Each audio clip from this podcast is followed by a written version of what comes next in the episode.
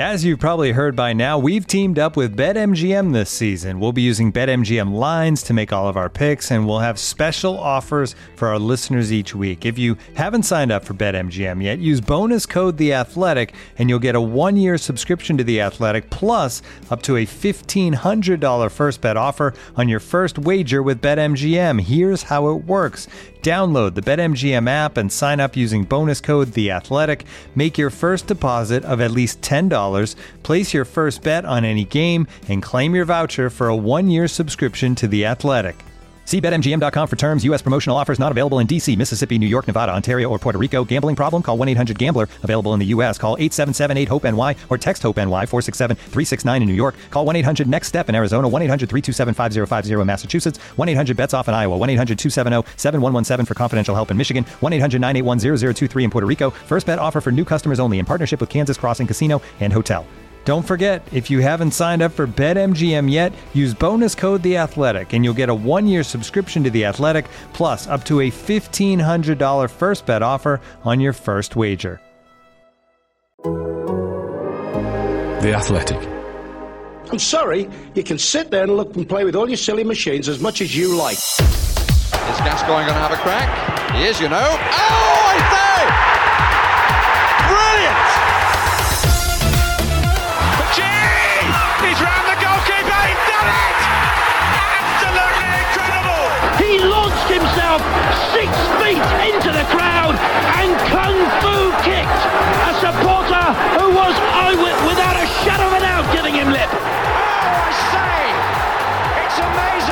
does it tame and tame and tame again. Crank up the music!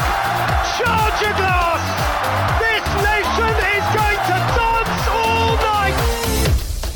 Jeff Stelling's Soccer Saturday U Turn. Kelsey Grammer is doing a football film, and my god, do you not need to watch it. Low key footballer related graffiti in UK pub toilets. England's most Englandy World Cup draw possible. How official tournament matchball rhetoric ground to a creative halt. And some incredible entries into the pantheon of tenuous reasons to boo a player during a game. Brought to your ears by The Athletic. This is Football Cliches.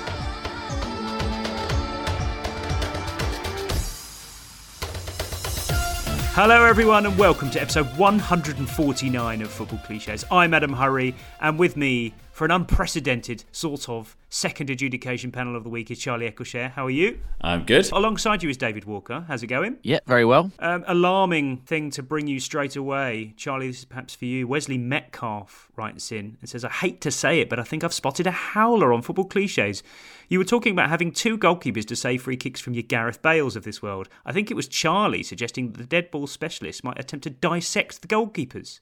Now, I don't know how the Welshman did in his biology GCSEs, but I do hope he's not planning on performing surgery on the hapless shot stoppers. I hope that Bale was actually, in, fa- uh, in fact, aiming to bisect them and place it perfectly between the pair. I guess we have set ourselves up."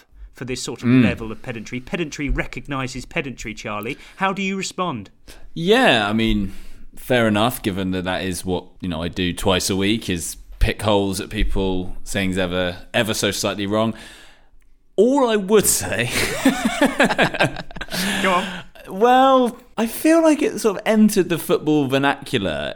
You, you talk about dissecting a through ball that dissects a defence, and I'm sure that's also wrong, but has sort of become acceptable, and I kind of feel that's how language evolves that things that don't actually mean what they used to, but we know what they mean, sort of thing. Absolutely right. I, I told this to Wesley Metcalf myself, Dave. I said, you know, he's literally correct. That's what bisect and dissect mean, of course.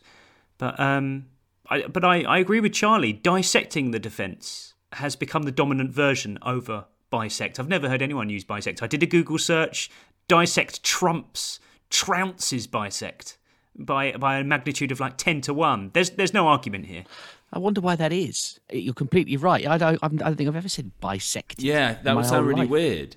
Yeah. Well, dissect, there's more layers to it. I mean, bisect Yeah. simply means to, to split something in, in two, but dissect, a through ball dissecting a defence uh, suggests it, it's way more surgical, like, inflicts way more damage. So I'm kind of, I'm happy with that. But Dave's, yeah, Dave's, that is a really good question. I wonder if it was almost that someone, it was, a, you know, David Coleman or someone said it incorrectly and it just entered the footballing lexicon and beca- became accepted at a time before you had dickheads on podcasts analysing what commentators said to the nth degree.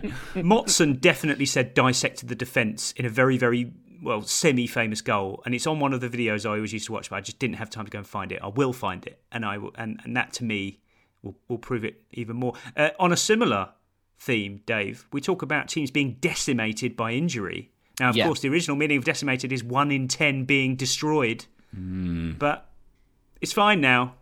It Yeah, just that- means three or four players out of the picture all of a sudden.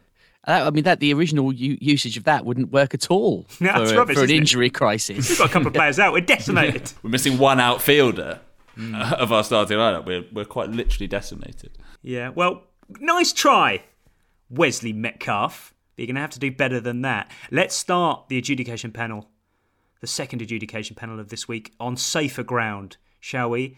Uh, Matt Phillips writes in, he says he's doing a bit of housework, took a rest, watched Homes Under the Hammer, and here's what happened. But what's that I see? So um, we went away to Dubai for New Year's, and um, at the top of the tallest tower in the world, uh, I popped the question. So I got down on one knee, and yeah, for my sins, she said yes. It could be part of the wider For My Sins universe, Charlie, because it's kind of, oh, she's made an honest man of me, etc. It, it kind of fits the vibe. Yeah, yeah. I mean, I'm trying to work out if it does actually make sense in relation to that actual expression. It's a because I don't know if he's trying to be if he's trying to be false, just to try and really psychoanalyze this poor bloke. Yeah. I don't know if he's doing that kind of false modesty, humble brag thing of like you know. uh I don't know what she's doing with me, you know, my better Yeah, half. I guess so. Is it that kind of thing? Yeah. It can only be. I mean, what else could it be? Well, unless I- I'm already married, actually. Yeah. well, unless he's implying he's a kind of long-suffering boyfriend and that he's going to be punished for his sins, but with a, you know, in the way that a lifetime supporting Carlisle, his sin is his punishment is is uh, Yeah. being married to this woman. She's in the doldrums. She has been for some time, yeah. because it's marriage. You know, obviously there is the sort of there is that sort of religious link to the whole thing, and there's a, there's an element of the um, if anyone here knows any good reason why these two shouldn't be wed. Yeah, yeah. Ooh, little so yeah, they the could, they, yeah. they could actually be some sins that, are, that that need to be overlooked. Actually, funnily enough, now I think about it, um, I mean, without getting too deep on this, uh, before that, before they mentioned that, they they clarified that they do have a child, nine months old. So they had a child out of wedlock. Oh, so they So- have been living in sin. yes. Oh wow, there are la- there are layers to this. There you go. But yeah, really good stuff from Homes Under the Hammer. Thank you, Matt Phillips. Uh, next up, the shock news this week, Dave, that Jeff Stelling has performed a dramatic U turn, as football parlance uh, obliges us to describe it, and will continue to host Soccer Saturday for the 2022 23 season at the very least. I feel like underwhelmed by this news. I feel like there's there's something quite underwhelming that's gone on behind the scenes here to make this happen. It's a little bit like when Heurelho Gomes retired um, Yeah. a few seasons ago, and Watford, all the Watford fans gave him a grand send off in the Mm. FA Cup final, and then signed a new contract and was back the next season. Well, it's Charlie, exactly the same, in fact. It is the same. It is very much the same. Charlie, I feel quite happy that I didn't go too big on the on the Stelling tributes now because uh, um, looks like we're going to have to do it all over again in at least another couple of years. Is, is this would this qualify in the Maisie Adam um, pantheon of doing a bunty? Oh, it's, it's, Doing a it's the bunty. ultimate bunty. Maisie Adam herself has confirmed that it is indeed a cast iron bunty. Good. Um, Yeah. the the weirdest thing about this is that Adam and I, and you will not believe that this is true, absolutely true. Uh, we were literally having a conversation in the office on Monday about who would be the Stelling successor. By the time we finished that conversation, I went onto Twitter and it was confirmed that Stelling would in fact be the Stelling successor. It was very strange. Incredible. It is incredible. What's going to be the opening gag on the? Because he'll be back. He'll be back in the seat, won't he, on Saturday after Hmm. the international break? We'll definitely have to. He'll have to reference it, won't he? Will They're they going to give him a standing ovation again, aren't they? Could they even coming back. Could they even do a like cut to one of the other reporters and been like, that, you know, there's been a contract extension, but which way has it gone, or something oh, like that? Something could be. I can see it happening. Thoughts though, Charlie, with Julian Warren at this tough time. I wonder if there was any stage he thought, "Here we go, gearing up for it." or This brace girdle time." Girdle. Do you reckon Brace Girdle was in the mix? Interesting emphasis on that name. Why are you saying it like that? How should it be said? Brace Girdle, like Brace is his first name. Yeah, yeah. It's Dave. Dave's his first name. There's been a goal at Deepdale. Brace Girdle. I know. It kind of works. Brace Girdle. No, I know it's his surname. How, how should it be pronounced? Brace Girdle. Brace Girdle. Brace This Girdle. is like I say um, kitchen towel in a weird way. I'm Oh. I get the emphasis all wrong. Well, what- your Um, future participation on this podcast is Bra- very much up in the air now. Da- But that, but no, Dave Brace Girdle, fine reporter though he is, was never in the mix to No. be the successor. You need to have a face. You need to have an actual human face to present Soccer Saturday. And as far as I'm concerned, none of the roving reporters have one. Is, But, is um, Brace yeah. still on Soccer Saturday? Surely. I think he's still in the mix, isn't he? Yeah. Yeah. You, you- never you'd leave. imagine so. You never leave. Your Vincenzo's, your Bryn Laws, your Brace Girdles, your Brace Girdles. Yeah. Still Brace around. Girdle. Dave Brindlaw. oh, that turned out to be his name. Sensational stuff. Now, we were speaking the other day, Dave, about uh, potential candidates for a pure Masters football six-a-side lineup. A couple of the names that came up: Lee Hendrie as our industrious midfielder, Jermaine Pennant perhaps as our kind of pull something out of the bag out of nowhere crowd pleaser. Well, news reaches me that this summer at Derby's Pride Park, or whatever it's called now, a special event, an 11 a side tournament, IPL Soccer 2022, fronted, not massively surprisingly, by this man. taking place in 2022. We aim to introduce more Asian players to showcase their talents to the world. 7% of the UK's population are from South Asian backgrounds. That's about 3.5 million people. Let us help change that now. Four teams competing at the televised IPL Soccer Tournament 2022 are London Warriors, Leicester Galacticos, Derby Crusaders, Birmingham Challengers. Further announcements to follow. I look forward to seeing you all very soon. Show your So this is this is IPL soccer taking place this summer. Each of the what are styled as franchises for IPL soccer have um, kind of a marquee player to kind of front it all up. Let me take you through it. Dave, first of all, Birmingham Challengers. Their man is Gabby Agbonlahor. I mean, who couldn't have been couldn't have been better? Who else? Yeah. Yeah, playing for Villa legend playing for a team named Birmingham though. Mm. Interesting. Mm, could be problematic. Charlie, Derby Crusaders. They are indeed fronted by Lee Hendrie. Ah. He's he's gonna come, he's he's gonna get around on an eleven side pitch. No issue there. Did he want the Birmingham gig, I wonder? and they had to, had to sort of compromise. Yeah, he should be playing for the Challengers, shouldn't he, really? Yeah, Derby Crusaders presumably the favourites on their home ground. Next up, Dave, the Leicester Galacticos. Not keen on the name, have to say.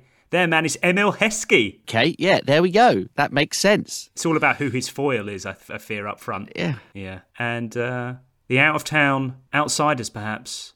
Charlie, the London Warriors. Their man, Jermaine Pennant. Oh, wow. What an event this is. That's brilliant. I'm so pleased that Hendrie and those guys are involved that we trailed. Yeah. Uh, so Michael Owen not playing then? Just the um, is he just an ambassador? Yeah, I get the sense he's not he's not playing unless he's And- some sort of roving man who can play for anybody at any stage. Yeah. But I think okay. his playing days might be over. And- uh, but yeah, it's, yeah, just just a cross section of um, available spearheading footballers there. Uh, There's a there's a they- I feel like they ooze talkSPORT, Dave. I'm not sure about Hendrie, but the other three have Hendrie certainly must been have, on. hasn't he? He probably has been on. He'll have been on at some point, but I think the other three have had spells actually like being co-presenters. Hmm. Yeah, no doubt about it. Good, good. Look forward to that. Um, next up, a question from listener Michael McDonnell, which I really, I'm really fascinated by this. He says, "What's the difference, Dave, between the ball hitting the post and coming off the frame of the goal in commentary?" He says, "I think the latter is only used when it's something like a, loop, like a looping header from a set piece. The ball has to be coming down from a height above the bar, maybe." Okay, let's let's tackle this first.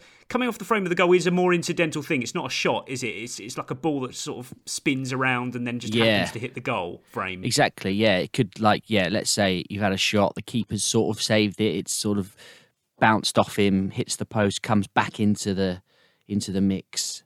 Whereas hitting the post is just a you know a pure strike. Yeah, too right. Yeah. I mean, any any act of ball hitting woodwork, Charlie, elicits a gasp from the crowd. Uh, even when it's like the loopiest of looping headers, you know it's going to hit the bar and it definitely won't go in. It's still like, oh, oh, Oh, yeah. goodness, it's hit the bar. Bloody hell. It's it's proper. Um, There's a jeopardy to it. Yeah, E- e- even if even if it is one that yeah, you, the, the keeper has it covered. But I mean, yeah, not something anyone else would pick up on, but uh, Michael McDonald has. Coming off the frame of the goal, he, as he quite rightly points out, is more of an incidental thing. But he goes on to ask Charlie, where does the upright come in? And this is a bit more of a grey area to me. Hitting the upright. I don't know. Is it where does the upright get used? Well, well, you Just might. I second guess mention thing. Well, yeah, possibly second mention also as a collective, like it. Oh no, then no, sorry, then you'd say woodwork, wouldn't you? I was just thinking if you fit the post and bar in a game. Oh no, know, the you- upright is just the post. Yeah, right? yeah, yeah, it is. Um, yeah. The upright. Yeah, I just think it's it's just a variation, isn't it? Okay, very very occasionally used. I like upright though. I feel like I don't use it, but I'm going to start. There's nothing wrong with upright. The crossbar needs a, the crossbar needs a bit of elegant variation. What's we haven't got anything else for crossbar. No. The horizontal. I guess would you just move on to woodwork? I suppose you would. But I feel like woodwork is still more posty. Yeah, or, or I think of them as both. Struck Um, the woodwork. I'd say it's I'd say it's 60-40 post. But maybe there just happens more though. cannoned off the uh, Yeah. the Cannoned. Moving swiftly on from that, I'm going to stun you both now because I wrote a piece, funnily enough, uh, on the weekend about how um, the film industry has really struggled with football and how to portray it, especially in its technical nuts and bolts, and how really it's never really quite got to grips with it, and why that is the case. I spoke to some choreographers, spoke to people who produce these things, and, and they were quite candid about how they think it does and doesn't work in various respects. So it's my, I've got a keen eye now for what I think is a bad football film, but I think we may have found the worst of all because in 2022, forthcoming, Kelsey Grammer is doing a soccer movie. Oh wow! The film is called High Expectations, and it's in selected US cinemas next Thursday for one night only. What? here, here are the essential highlights from the trailer. Uh, the, the plot could not be more pathetically predictable. How come you never believed in me? What? You knew that it was my dream, always just to play soccer. He'll play for you, father and son.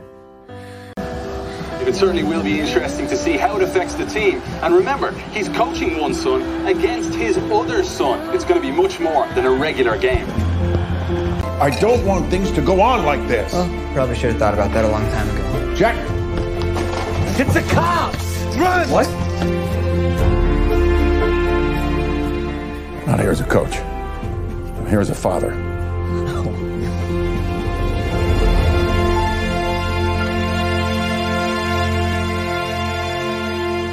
High Expectations out next week. Kelsey, what are you doing? I, I always thought growing up, while watching Frasier and also watching Monday Night Football religiously, that uh, Kelsey Grammer and Andy Gray looked quite alike. so, do. so it feels fitting in a way that he, Grammer is finally getting involved in the footballing game. He, uh, Davey, does of course play a coach. Right, he's he is of that vintage now. Um, uh, he, you can tell he plays the coach in the trailer because he wears a flat cap on the touchline. I know. yeah, hints of Scottish manager about him. He's not Scottish, I, I, I should add. Um, he's not doing a Robert Duvall in a shot at glory. Elsewhere in the trailer, I tweeted this clip out on on Wednesday afternoon. Um, there's a passage of play that is just so shit, and like there's a there's a random corner flag stuck in the background behind the goal. They don't know what they're doing. In fact, I don't think the goal's even there. They've got no clue, and the lead player actor is sort of sort of stumbling towards the six yard box, being jockeyed half heartedly by someone else. I hate it. I hate it so much. It's a disgrace, isn't it? And as well as your piece, um, Nick Miller did a piece about um, Mike Bassett, an oral history of, of of Mike Bassett, England manager. And uh, you know, Andy Ansah was spoken to for that piece, and he was detailing about how he set it all up, and he would have brought in semi-pro players to like choreograph it all, and made sure that the actors they made sure that the actors they cast for the for the key football playing parts could could have had some degree of footballing ability about them, and it's it's not hard to do. Does this happen with other sports? Do they Mo- yeah. disrespect sports in in the in this way? Yes, I suppose yeah. they do, don't O- they? Other imagine there's- sports are dealt with very badly as well. Yeah. Yeah, I imagine there's the same level of ignorance. Uh, you know, I think the the level of ignorance is consistent across all sports, but it's I would say football is probably slightly harder to get on average technically right because you've got so many moving parts. I think like maybe baseball would be quite easy because like it's just a, it's just a set passage of play for about three or four seconds and then you reset. Whereas football is a continuous thing. That is true. That is true. I mean, I remember like the uh, Matt, da- Matt Damon film Invictus, which was about um,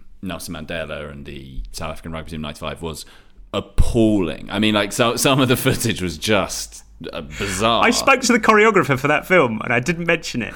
She did. She did so Oh. many films in so many different sports: basketball, baseball, rugby, and then she also choreographed or was hired to choreograph the football scene. And I think we've spoken about this before. At the start of the film Tomorrow, the Tomorrow War. Oh, yes. the Tomorrow War. So I've Where done, the a brace, aliens- I've done a brace girdle. Brace girdle. um, Where the aliens land on the pitch. yeah, where the, where the soldiers from the future land Yeah, on yeah, the yeah, yeah, pitch yeah. in the middle of the World Cup final in Qatar, and uh, I, and it's it's an absurd football scene. But um, um, she said that yeah, uh, the whole thing was absolutely ridiculous, and the director wanted to put in a bicycle kick in the middle of the opposition penalty area and things like that. She said this is not how it works, but she went along with it because it was already very very silly. There, perhaps one explanation for the slightly wooden football passages of play in this Kelsey Grammer vehicle, High Expectations, is that the soccer technical supervisor, Dave, is a former FIFA referee. What do they know? Rubbish. Which Never one? played the game. The other thing is that d- doesn't Kelsey Grammer have a some sort of tenuous link to Bristol Rovers? Yes, he does. Yes, They could have at least does. set it there. Kelsey Grammer's fourth and latest wife is the daughter of former Darlington, Bristol City, and Besiktas striker Alan Walsh. He's actually older than him. That can't be fun. He's a year older than him. That's an amazing link. Um, so, uh, being the intrepid journalist that I am, I went straight to Alan Walsh's Wikipedia page, Charlie, and this is a paragraph I read. During his time at Bristol City, he became renowned as an early exponent of the step over football skill, colloquially known as the Walshy Shuffle, and later to be popularised by players such as Cristiano Ronaldo. I mean, this is incredible. Later to be popularised. Next up, the only the, only the sort of question that a podcast like this could answer. I really enjoyed this. John NUFC writes in Dave and says, "What warrants a club to be dubbed a new look side?" Example: When Newcastle played Villa earlier this season, Sky introduced it as Steven Gerrard's Villa travelled to Eddie Howe's new look Newcastle. This, despite Villa having the same amount of signings starting as Newcastle. I, now, I'm having seen it, I'm fascinated by the uh, the prefix new look. What, what does it mean? Is it, is it just uh, you know a clutch of new players being introduced, or is it more than this? I think it's got to have it's got to come pretty quickly after a transfer window or during a transfer window where a number of players have signed. They've all got to play, you know, maybe, maybe even making their debuts on the same day or all playing in the same time. And and there, there needs to be sort of a high profile element to it, I suppose, because it was it was sort of there's a narrative behind that, wasn't there? We were all, everyone was expecting Newcastle to sign lots of players. Eddie Howe himself was kind of part of the new look, but but I suppose Villa's situation was similar, but it just they kind of went a little bit more under the radar, didn't they? So it was a more publicised set of transfers. You think? Hmm. Yeah. yeah. Charlie, it's it's kind of a weird example of a phrase that just just gets used very absent-mindedly. I think, but I do feel like we do need to pin it down. New look. Yeah, no, I, I think that is pretty spot on from Dave. I mean, I don't think it's it's probably more that this person wasn't aware necessarily of Villa having made them because they weren't. But I don't think that should rule them out uh, r- of being New Look. Like it explains why Newcastle was so obviously a New Look side. It's also because they had their previous look was very well established. right, it'd been the same for a long, long Yeah. time. Mm. Yeah, that's a Mm. good shout. I, but I, I don't want this to become some sort of vibe. I, I need a threshold here, Dave. How many signings? I think three minimum. I was going to say three. It has to be because mm, yeah, it needs to be maybe knocking on for a third of the team, possibly Yeah, I- even the spine, if possible. Yeah, I think possibly even f- four. Mm. But four's a you- lot. Four's rare that you're going to have four starters. You could It's at the start of a though. season. I I think you season, could yeah. very easily, very easily have like eight new signings starting for a team in August. Mm. Yeah, new look is definitely a transfers thing because much changed is is is a clear cut situation. It's just Yeah. they made loads of made loads of changes since their last game. It's Yeah, like a yeah, really yeah. boring cousin of new look. Um, I mean, a new manager is probably important as well, isn't it? Um, yeah, yeah, I you couldn't have the same manager with a new look team. No way. Oh, I think you could. Oh, oh, really? I think you, could, yeah. Wouldn't mention the manager, maybe. Or you might say Sean Dyche's new look Burnley. If, if let's say the previous summer, Burnley finally, having had the same team forever, suddenly have four or five new exciting players. I think you could say Sean Dyche's new look Burnley because then you're getting across maybe. the fact that he remains the same, but his team Yeah. is new look. Yeah.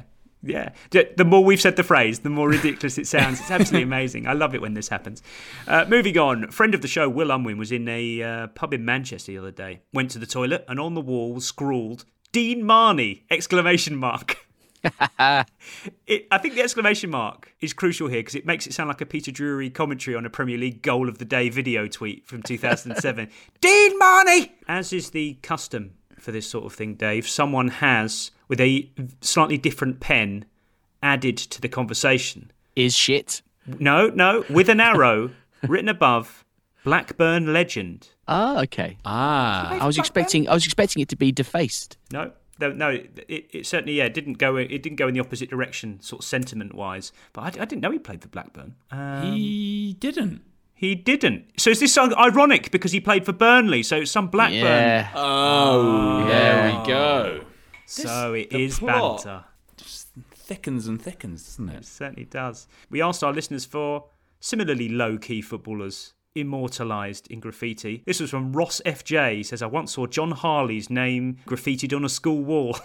that implies, Charlie, that it was Jon Harley's school and someone sort of wrote their name on while he was there, or he wrote it on himself. That's what it kind of implies to me. I can imagine you would have done that. Uh, Jon Harley would have been fully in your sweet spot. Yeah, and graffiti takes a lot more effort than dribbling something in a toilet. But as I'm saying this, I'm just sort of thinking to myself, in what circumstances do you have a sharpie in the toilet and write a, write anything on the wall? Well, who's writing on the walls of toilets? It's a very good point. I mean, how many people are just sort of by routine carrying a Sharpie around? But then maybe if you were thinking about doing it, you would. Or things, people at school would write things with a compass sometimes, wouldn't they? Mm. Sort of uh, Yeah. engrave Jon Harley's name. Yeah, there was something slightly unhinged about using a compass. to No, it did those. feel it felt a bit violent. yeah, school shooter, the early beginnings. It's a close cousin of like the stickers. You often see like stickers Yeah. in toilets, don't you? Away day stickers. Tube escalators. Yeah. Like trying to get you to download something. Like, not going to do it. Not going to do it. Just on the basis of your sticker on the tube down to Oxford Circus. It's not going to happen. Um, but yeah. Anybody else got any low key footballers immortalising graffiti? Do send them in. We uh, talked on uh, Tuesday about unexpected commentator accents in far flung World Cup qualifiers, of course. Let's remind ourselves of the uh, clip from Solomon Islands versus Papua New Guinea, please. Kalu now over the top four. Solomon Islands looking to use the pace of Leai. Leai, Leai bursting through. Leai can he finish? Oh, he got to the near post. He's done it. 3 1 Solomon Well, I found out who it was. My Doha sources, Charlie, have told me. For your reference, Adam, the voice for that Oceanian qualifier in Doha was none other than ex Sunderland man Chris Makin. Oh, right. Both he and Nicky Summerbee are commentating on those games for the host broadcaster. What an absolutely baffling choice. No disrespect whatsoever to either of them, but what are they doing and why? Yeah, but why are they commentators? Yeah. Like, fine, either of them turn up in a co-comm seat, and that wouldn't, you know, you wouldn't bat an eyelid. Uh, Very surprising. You don't, you don't, you. I don't, I can't think of any former professionals who are actual Yeah. lead commentators. It's incredible. I think they both work for a broadcaster in that part of the world, so they are Mm. there sort of semi-permanently. So they were obviously sort of drafted in for this game. Yeah. But um, Chris Makin, once of Sunderland, commentating on Solomon Islands versus Papua New Guinea. Looking for an assist with your credit card, but can't get a hold of anyone? Luckily, with 24 7 US based live customer service from Discover, everyone has the option to talk to a real person anytime, day or night. Yep, you heard that right. You can talk to a real human in customer service at any time. Sounds like a real game changer if you ask us. Make the right call and get the service you deserve with Discover. Limitations apply. See terms at discover.com/slash credit card. This episode is brought to you by Michelob Ultra, the official beer sponsor of the NBA. Want to get closer to the game than ever before? Michelob Ultra Courtside is giving fans the chance to win exclusive NBA prizes and experiences like official gear, courtside seats to an NBA game, and more. Head over to michelobultra.com slash courtside to learn more. Oh, look at that! That is wonderful! Brought to your ears by The Athletic. This is Football Cliches. Another random question from listener Cono93. Charlie, what boxes need to be ticked for for a team to be accused of paying the opposition too much respect. I feel like it was it Mm. standing off in possession, Yeah, not making enough tackles, not getting close to them.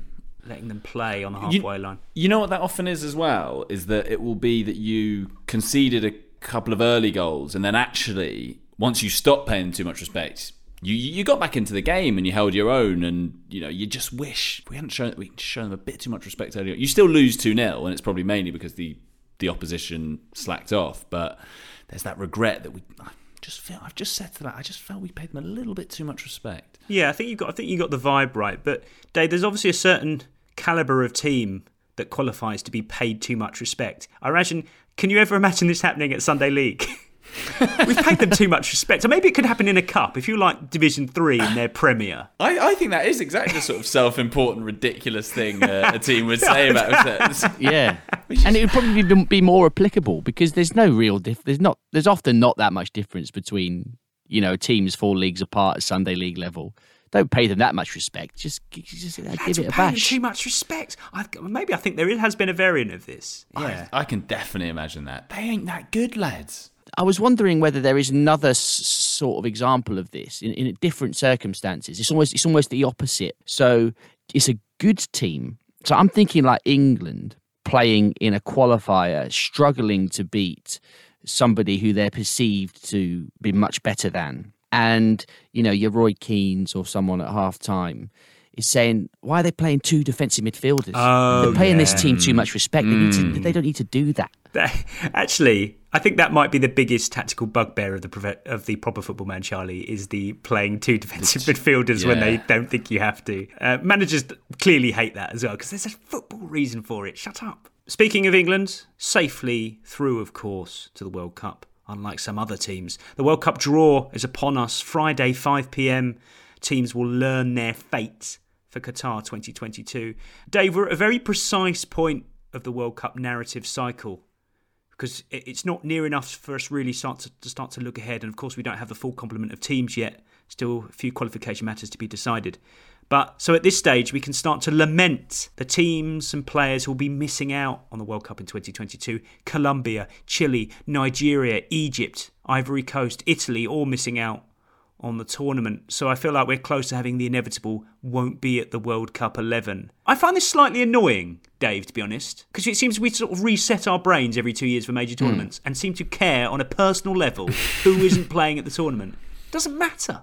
Really annoys me. What's your biggest bugbear with it all? Okay, well, I mean, I can I can sympathise with the idea that you know if certain countries don't make it to a tournament, Italy being a prime example, you might think that the furniture for a World Cup is incomplete.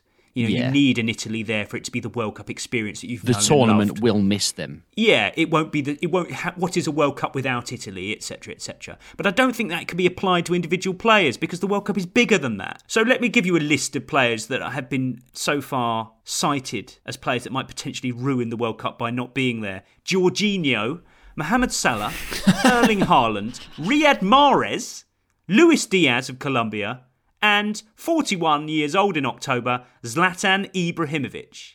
None of those players, even arguably the best player in the world right now, Mohamed Salah, are not going to impinge on the enjo- in anybody's enjoyment of the World Cup outside of those countries. Yeah, no, you are totally right. I, I, I saw Salah play for Egypt against Russia in the 2018 World Cup, and he did all right. Egypt didn't get out of the group, and it's Uh, it's the same thing. I remember seeing Zlatan play. Actually, I was I was in Euro 2016. I was there for Sweden against Belgium, and mm-hmm. Zlatan was terrible. They just kept lumping it up to Zlatan, and it was ridiculous. Even they, they were rubbish. Yeah. And it's you're completely right. Like one play, individual players, they don't make a difference to people's enjoyment. It's they have to be part of a good team. It's a shame for the nations themselves and their supporters. But yeah, we'll we'll still be loving the World Cup. I agree. Yeah, there can be something quite painful about watching those teams sometimes when it is just when they're really reliant on one player and everything's geared through them and they look a bit like they're in the playground. They've been given a really shit team. They have to play with. Exactly, and and and that's you know, whilst that is a relatively extreme example of what people are talking about. Even then, you're you're not sitting there watching. Wow, thank God Salah's here though, eh?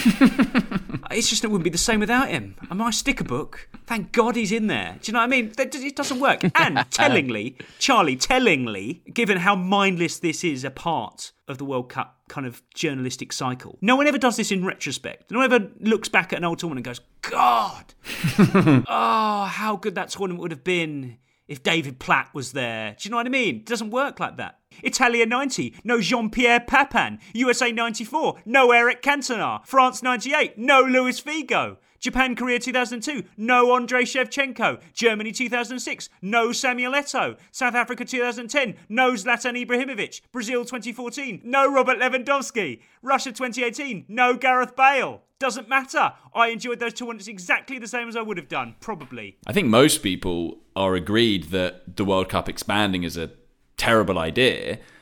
But if if we are to have a slightly smaller World Cup, which is way better, one of the Mm. downsides in inverted commas is that not everyone can qualify. But that's Yeah, kind of what makes it special. this proves your point, Adam, because one of the one of the reasons that this sort of expansion, never-ending expansion of tournaments happens is because you can no doubt believe that FIFA executives will be sitting in their rooms in Their Swi- ivory towers. Switzerland, yeah, in their oak-panelled ivory tower, Oak Panelled ivory tower. Quite the fusion of architecture there.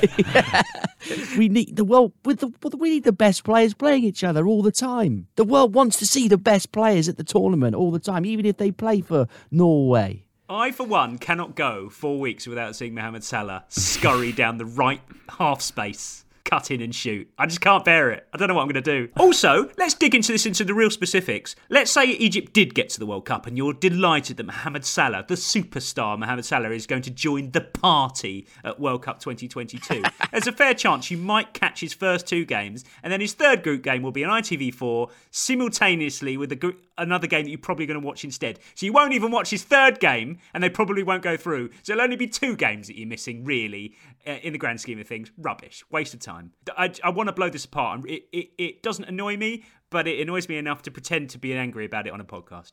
So, of course, the World Cup draw is going to happen. England are safely in there. We know what pot they're in. We know what teams are mostly in all the other pots. So, I think it's incumbent on us to scour this list and decide what is the most England World Cup group we could possibly get. England are in pot one. Let's consult pot two, which is the Netherlands, Germany, Denmark, Switzerland, Croatia, Uruguay, Mexico, and USA, probably for the last two. So, Dave, who do you who would you say is the most Englandy possible opponent there? Hmm. Uh, well, we've, we've been in groups with Uruguay in 2014, Croatia at the Euros, USA were in their group in 2010, uh, Denmark. We we would no, we played Denmark in the knockouts, didn't we, in 2002? Don't forget, you, you might want to ration your your uh, confederations for later down. So uh, Yeah. be tactical here. I think we're picking the the purest essence, the purest England World Cup group. I think I'm going to go for Uruguay there. Okay.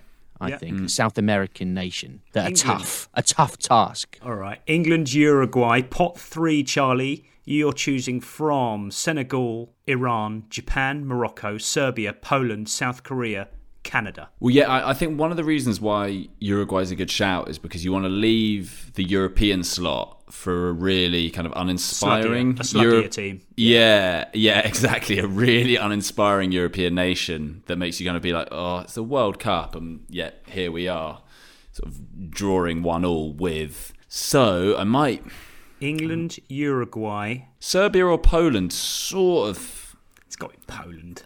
And they beat Sweden, who would have been the natural choice if they were in pot. Yeah, that's true. would all God, yeah, Sweden. Yeah, so they're what? So they're doing the kind of um, The baton is ersatz passed. Sweden. Yeah.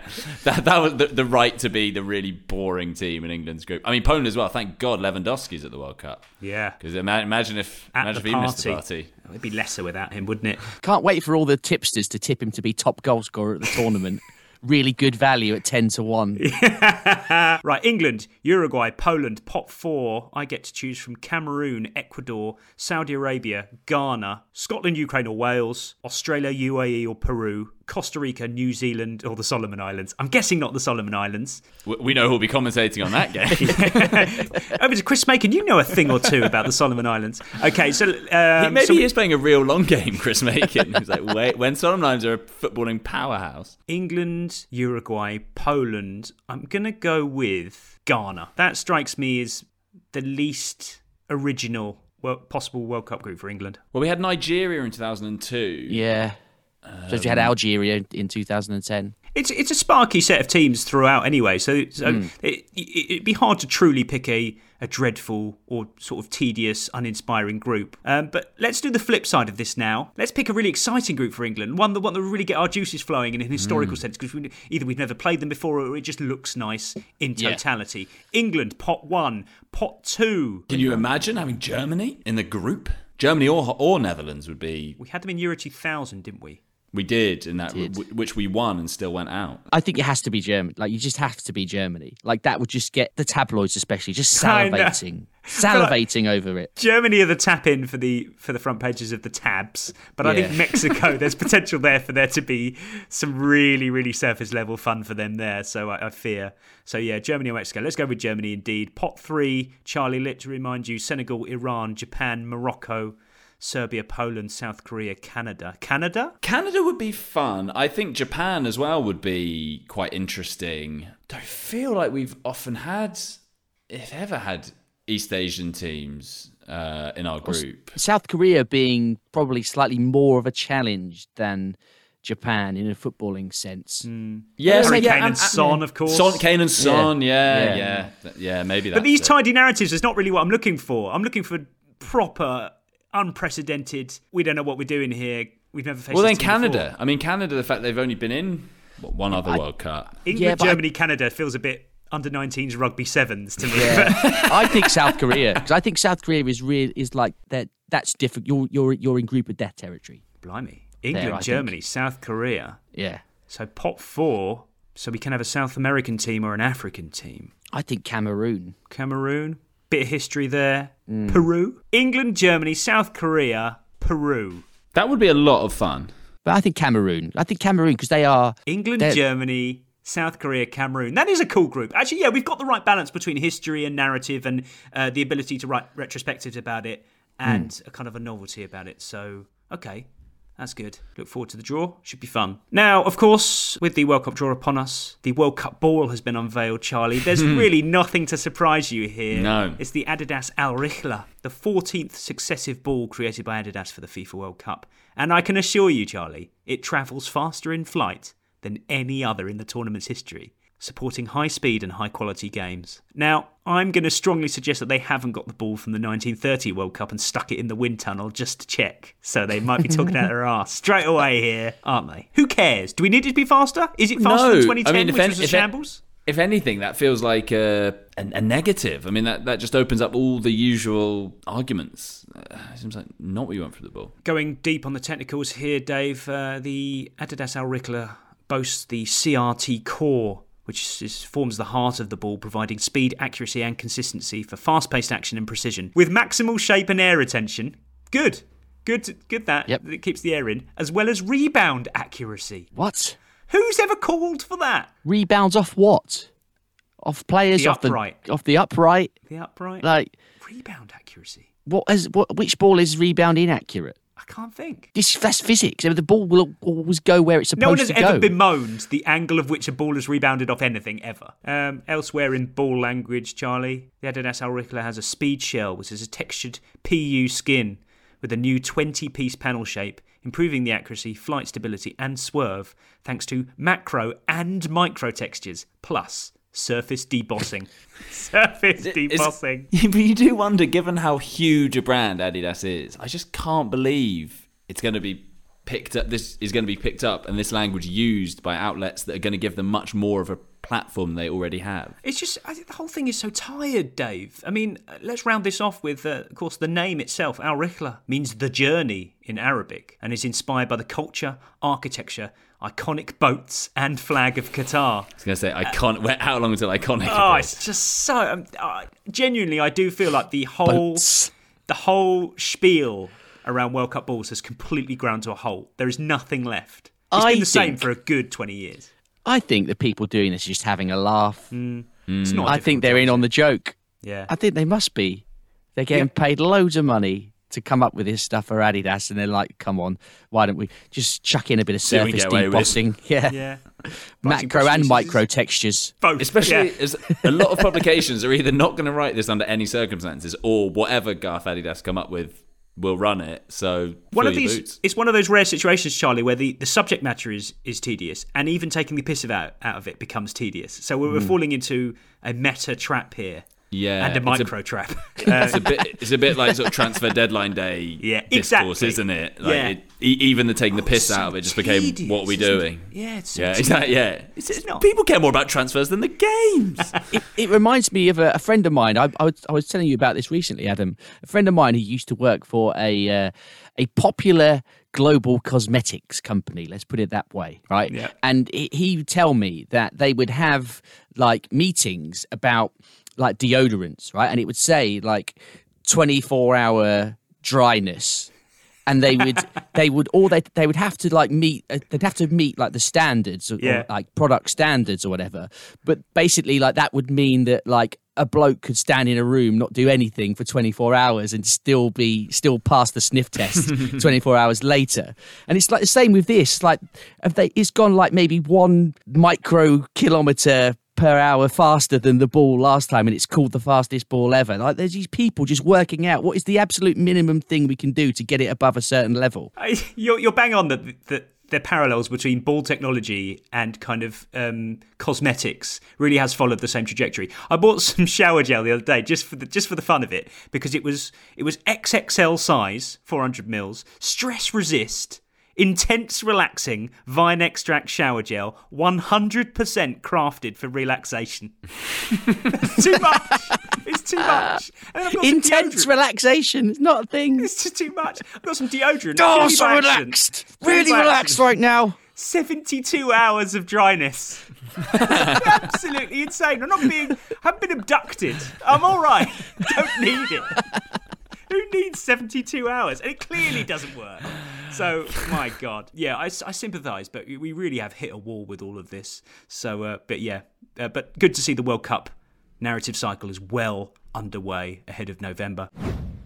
When you need mealtime inspiration, it's worth shopping Kroger, where you'll find over 30,000 mouthwatering choices that excite your inner foodie. And no matter what tasty choice you make, you'll enjoy our everyday low prices, plus extra ways to save, like digital coupons worth over $600 each week. You can also save up to $1 off per gallon at the pump with fuel points. More savings and more inspiring flavors make shopping Kroger worth it every time. Kroger, fresh for everyone. Fuel restrictions apply.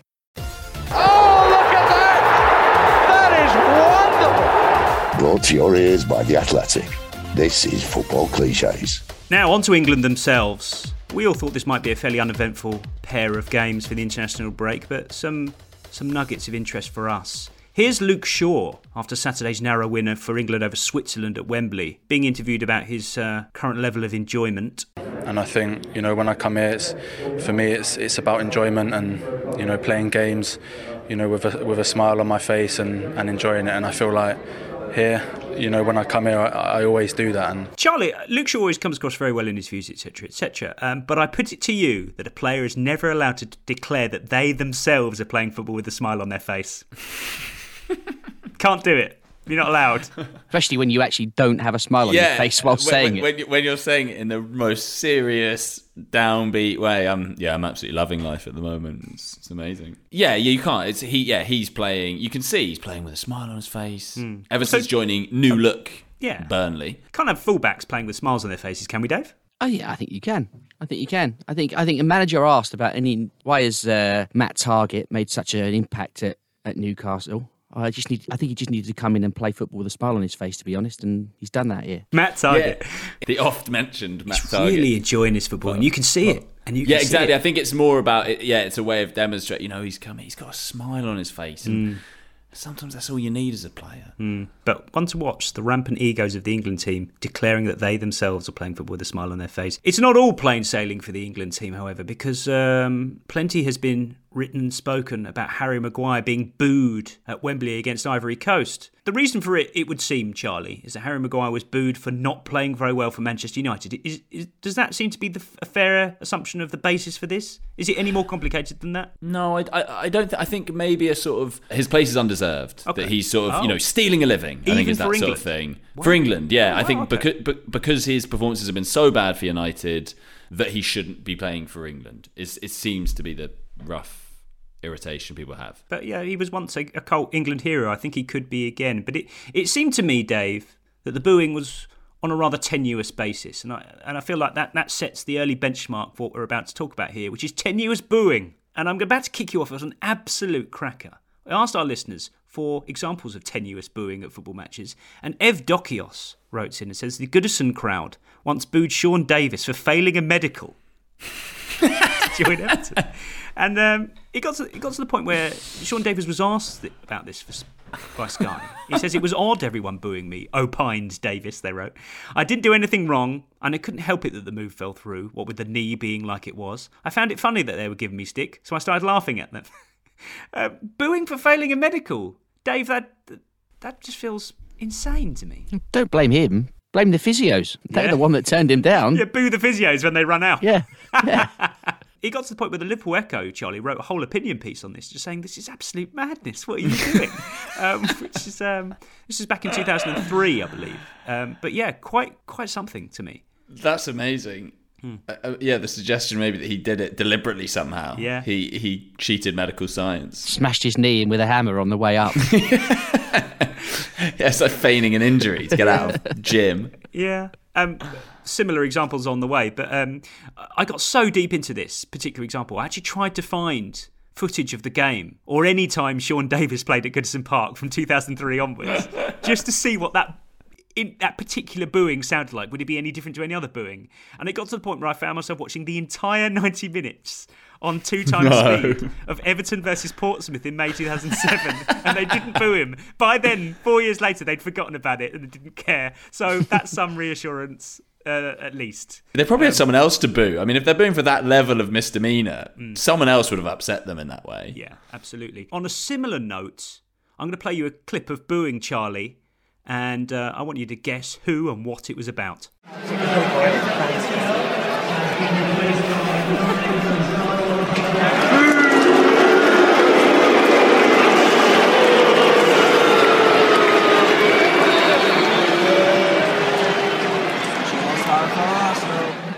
Well, I did see it, but there was a little clue at the end, and, and this could have opened up a whole um, subsection because someone says the, at the end you should have signed for Arsenal. I mean, that could have so they could have been booing a number of players. yes, it looked like it was uh, from the video. It was Higuain being booed, the perennially linked with Arsenal Higuain. Who they just couldn't stump up the right amount of money for to sign him from Real Madrid, so Napoli signed him instead. And uh, here he was at the Emirates Cup in 2013, getting booed. Sensational. Yeah, It really is good. You really don't expect booze at the Emirates Cup, do you? no, it's a family event. A more exactly. But booing is inherently silly. If anything, it should be encouraged at a family a family event like the Emirates Cup. It's true, actually, it's very family friendly booing, isn't it? Yeah. Okay. Next up, this starts off quite edgy, but I promise, I promise it gets sillier from there. Harry Griffin says Peter Lovenkrands got booed every time he touched the ball. He was subbed on for Denmark against the Republic of Ireland at Lansdowne Road about 20 years ago because he played for Rangers at the time. The only problem was the Tannoy guy got the name wrong. It was teammate Peter Madsen. Oh no. So it got to the point where the PA announcer had to point out his own mistake. No. And Oh, appeal God. to the fans to stop booing a player who had done absolutely nothing to deserve such treatment. How did he do that? I can't. How? um, just co- correction. Correction. Yeah, correction. like really formalise it. Absolutely. So what happened then? Uh, they started cheering Madsen and all his Danish colleagues instead every time they touched the ball to make up for it. And then Lovenkrands came on and they booed him anyway. what a roller coaster that was. Um, can I improve on that? Yes, I can. Here we go. Mark Ridley writes in, Charlie. It says In the late 1970s, Ron Futcher broke Reading captain Martin Hicks's jaw with his elbow. Whenever he turned, returned to play at Elm Park, he was subsequently booed. Seems fair enough, seems pretty straightforward, pretty much straight down the line. As was his twin brother, Paul Futcher. Ben Futcher, Ron's nephew, also a pro footballer, was also booed. Bloody hell! Yeah, I mean, you're just tainted by association, aren't you? Further digging reveals that um, a cousin of the Futcher twins is Danny Murphy. So I want to find so out if he- Danny Murphy yeah. was booed at Reading for being the cousin of the man who broke one of their players' jaws in the 1970s. Can you imagine a more tenuous boo than that? Please, yeah, please try and sit through a Fulham v Reading. But yeah, it's a, a wonderful selection for a very I mean, niche segment. There were ones where weren't there? I mean, Aaron Ramsey used to get booed by Stoke fans for having had his leg broken hmm. by a Stoke player. Do we um, think though that there was there was it was more nuanced than that? They weren't booing him; they were booing what he The represented. Maybe, yeah. he was the- the, epicenter of what became the anti-Stoke sentiment. So The they were kind of- booing him as a result, and there was no one else to boo. You can't boo the newspapers, can you? Yeah, I mean Wenger as well. I mean he was the Mawson, wasn't he? You know the rugby team and all of Yeah. that stuff. But Ramsey was kind of his his lieutenant on the uh, on the hmm. pitch. Finally, we mused the other day after hearing Peter Drury's darts commentary, Dave, about what it would be like if Peter Drury commentated on snooker. Well, Mm, here, hello. from the very, very, very short lived Power Snooker 2010 to 2011, a combination of snooker and nine ball pool. Fronted by Michael Owen. here is Peter Drury. Now then, the power play continues. The break has broken down, but uh, Luca Brecel now himself scores double for everything he pots. So is in a position to take advantage of groundwork done for him by his opponent.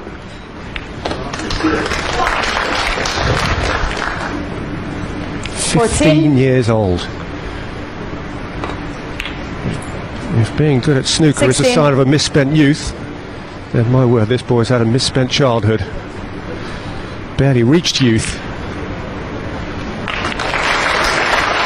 It's understated Drury, Charlie, but it is Drury nonetheless. It is, although uh, it became it with the 15 years old. Hmm. But before then, it was a bit more um, explanatory than we're used to with him, rather than that kind of declamatory, you know. Because it was an event that people might not have understood, so there's a lot of well, you- Exactly. at this point, points double, and you know the, the red Exactly. two, all of this, yeah. You're not used to that level of exposition from Drury because normally it's a kind of like, we are here at Wembley and you know what kind of the You stakes just are. you So- can't Drurify power snooker by the by the looks of it, Dave. It only lasted for a year, and it was clearly rubbish. And I don't think he was massively into it. Yeah, a lot going on, but a pro, a true pro. You've got No to explain what you're doing. You've got to think about the audience, and the audience would not have known what was going on. I almost watched all two hours of the footage, but I, I just couldn't bear it. So there wasn't quite any peak Drury, but uh, a solid job nonetheless. A jam-packed adjudication panel for the second time this week. Thanks to you, Dave, for joining us. Thank you. Thanks to you, Charlie. Thank you. See everyone next week. Have a good weekend. The Athletic.